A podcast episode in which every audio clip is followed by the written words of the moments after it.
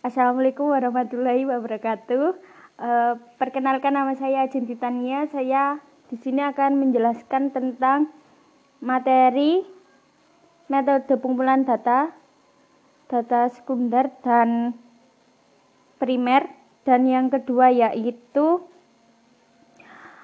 konsep konsep epidemiologi penyakit. Yang pertama yaitu metode pengumpulan data. Sumber data terbagi menjadi dua yaitu data primer dan sekunder. Data primer adalah data yang diperoleh penelitian secara langsung dari tangan pertama, sementara data sekunder adalah data yang diperoleh peneliti dari sumber yang sudah ada. Contoh data primer adalah data yang diperoleh dari responder melalui kuesioner, kelompok fokus, dan panel atau juga data hasil wawancara penelitian dengan narasumber. Contoh data sekunder misalnya catatan atau dokumentasi perusahaan berupa absensi, gaji, laporan keuangan. Metode pengumpulan data dalam penelitian teknik pengumpulan data merupakan faktor penting demi ke, keberhasilan penelitian. Metode pengumpulan data merupakan teknik atau cara yang dilakukan untuk pengumpulan data. Metode menunjukkan suatu cara sehingga dapat diperhatikan pengumumannya melalui angket wawancara, pengemasan, pengemasan tes, dokumentasi participan observation dalam observasi ini penelitian secara langsung terlibat dalam kegiatan sehari-hari orang atau situasi yang di, diamati sebagai sumber data. Non-partisipan observasi berlawanan dengan percipta percipen eh yes observation non partition merupakan observasi yang penelitian tidak ikut secara langsung dalam kegiatan atau proses yang sedang diamati. Misalnya penelitian tentang pola pembinaan olahraga seorang peneliti yang menempatkan dirinya sebagai pengamatan dan pencatatan berbagai peristiwa yang dianggap perlu sebagai data peneliti. Wawancara Wawancara merupakan teknik pengumpulan data yang dilakukan melalui tatap muka dan tanya jawab langsung antara pengumpulan data maupun peneliti terhadap narasumber atau sumber data. Metode wawancara yang dimaksud dengan wawancara adalah proses memperoleh keterangan untuk tujuan penelitian dengan cara tanya jawab sambil bertatap muka antara si penanya atau pewawancara dengan si penjawab atau responden dengan penggunaan alat yang dinamakan interview. Wawancara tatap muka beberapa kelebihan wawancara tatap muka antara lain bisa membangun hubungan dan memotivasi responden, bisa mengklarifikasi pertanyaan, menjernihkan keraguan, menambah pertanyaan baru.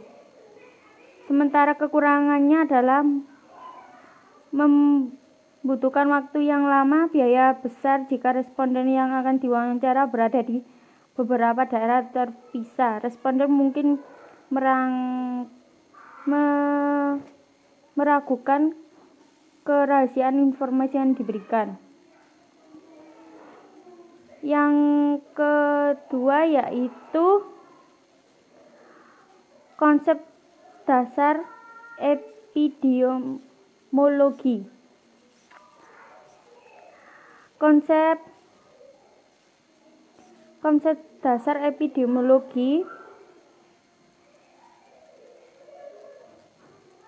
menurut Force 1927 ilmu fenomena masal penyakit infeksius atau seperti riwayat al alamiah penyakit infeksi suatu ilmu in, induktif yang tidak hanya mendeskripsikan distribusi penyakit tetapi juga sesu, kesesuaiannya dalam suatu filosofi yang konsisten.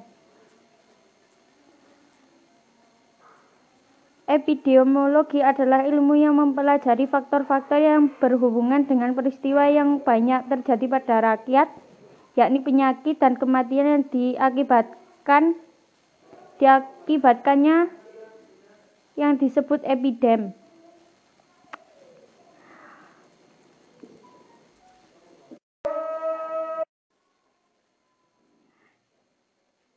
Selanjutnya yaitu konsep penyebab Penyebab penyakit. Pengertian penyebab penyakit timbulnya penyakit pada manusia pada awalnya dikemukakan oleh teori syncon causation of disease bahwa timbulnya penyakit disebabkan hanya oleh satu penyebab namun dengan berkembangnya ilmu pengetahuan kemudian diyakini bahwa penyebab penyakit tidak hanya tidak hanya oleh disebabkan oleh suatu penyebab tunggal, tetapi hasil dari interaksi antara beberapa penyakit. Satu, Konsep sehat. Sehat menurut WHO pada 1948 adalah keadaan baik yang lengkap secara fisik, mental, dan sosial dan bukan berarti hanya bebas dari penyakit atau kelainan atau cacat. Konsep sakit, sakit dapat diartikan sebagai suatu penyimpangan dari status penampilan yang optimal Sedangkan penyakit merupakan, merupakan satu proses gangguan fisiologi serta atau gangguan psikologis atau mental maupun suatu gangguan tingkah laku behavior. Konsep terjadinya penyakit multiple causation. Satu, jaringan sebab akibat atau web of causation. Model ini menyatakan bahwa penyebab penyakit tidak hanya oleh satu sebab melainkan oleh serangkaian proses sebab akibat. Ronden roda the wheel teori penyebab penyakit model roda menekankan efek yang kuat interaksi antara lingkungan baik lingkungan sosial fisik dan biologis dengan inti genetik maupun yang yang faktor host dikelilingi oleh lingkungan. Contoh pada penyakit herediter tentunya proporsi ini genetik re relatif besar. Sedang penyakit campak status imunitas penjamu dan biologi, biologi lebih penting daripada faktor genetik yang terakhir yaitu segitiga epidemiologi bahwa timbulnya penyakit karena interaksi ketika fak ketiga faktor yaitu induk, semak atau host, lingkungan, dan agen. Ketiga faktor ini akan diberi, diberininteraksi kemudian mempengaruhi status kesehatan individu dan masyarakat.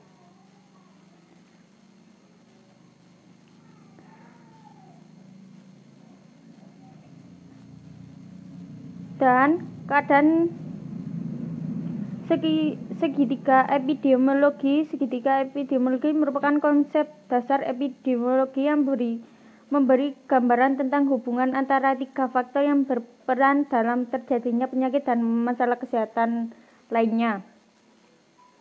Faktor host adalah faktor yang melekat pada host genetik yaitu DM, asma, hipertensi. Umur, osteoporosis, campak, polio, CA cervix, CA mamai. Jenis kelamin, CA cervix, BPH, CA paru. Suku atau ras atau warna kulit negro lebih kuat dari kulit putih. Fisiologi, kelelahan, kehamilan, pubertas, stres, kurang gizi. Imunologi, ASI, imunisasi, sakit. Perilaku yaitu gaya hidup personal personal, higienis, HAM, rekreasi. Faktor agen yaitu faktor yang menyebabkan penyakit atau masalah kesehatan. Gizi yaitu kurang gizi, vitamin, mineral, kelebihan gizi. Kimia yaitu pengawet, pewarna, asbes, kobal, racun, antigen. Fisik adalah radiasi, trauma, suara, getaran. Biologi, amoeba, bakteri, jamur, reteksia. Faktor environment, faktor lingkungan yang mempengaruhi host dan agen. Karakteristik host, resistensi, imunitas, infectiousment. Karakteristik agen, infektivitas, kesanggupan agen untuk beradaptasi sendiri. Patogenesitas, kesanggupan agen untuk menimbulkan reaksi patologis atau penyakit.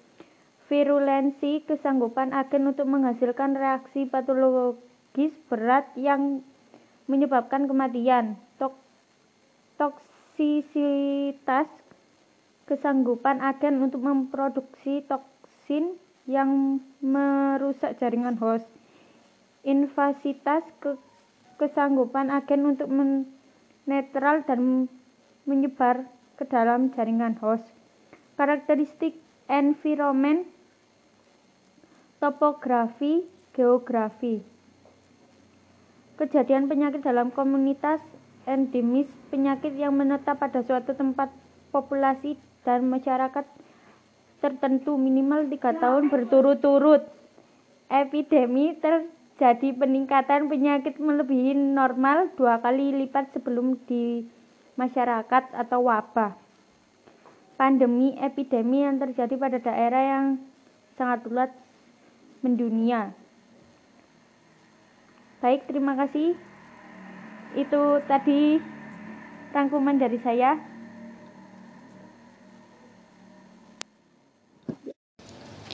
Assalamualaikum warahmatullahi wabarakatuh.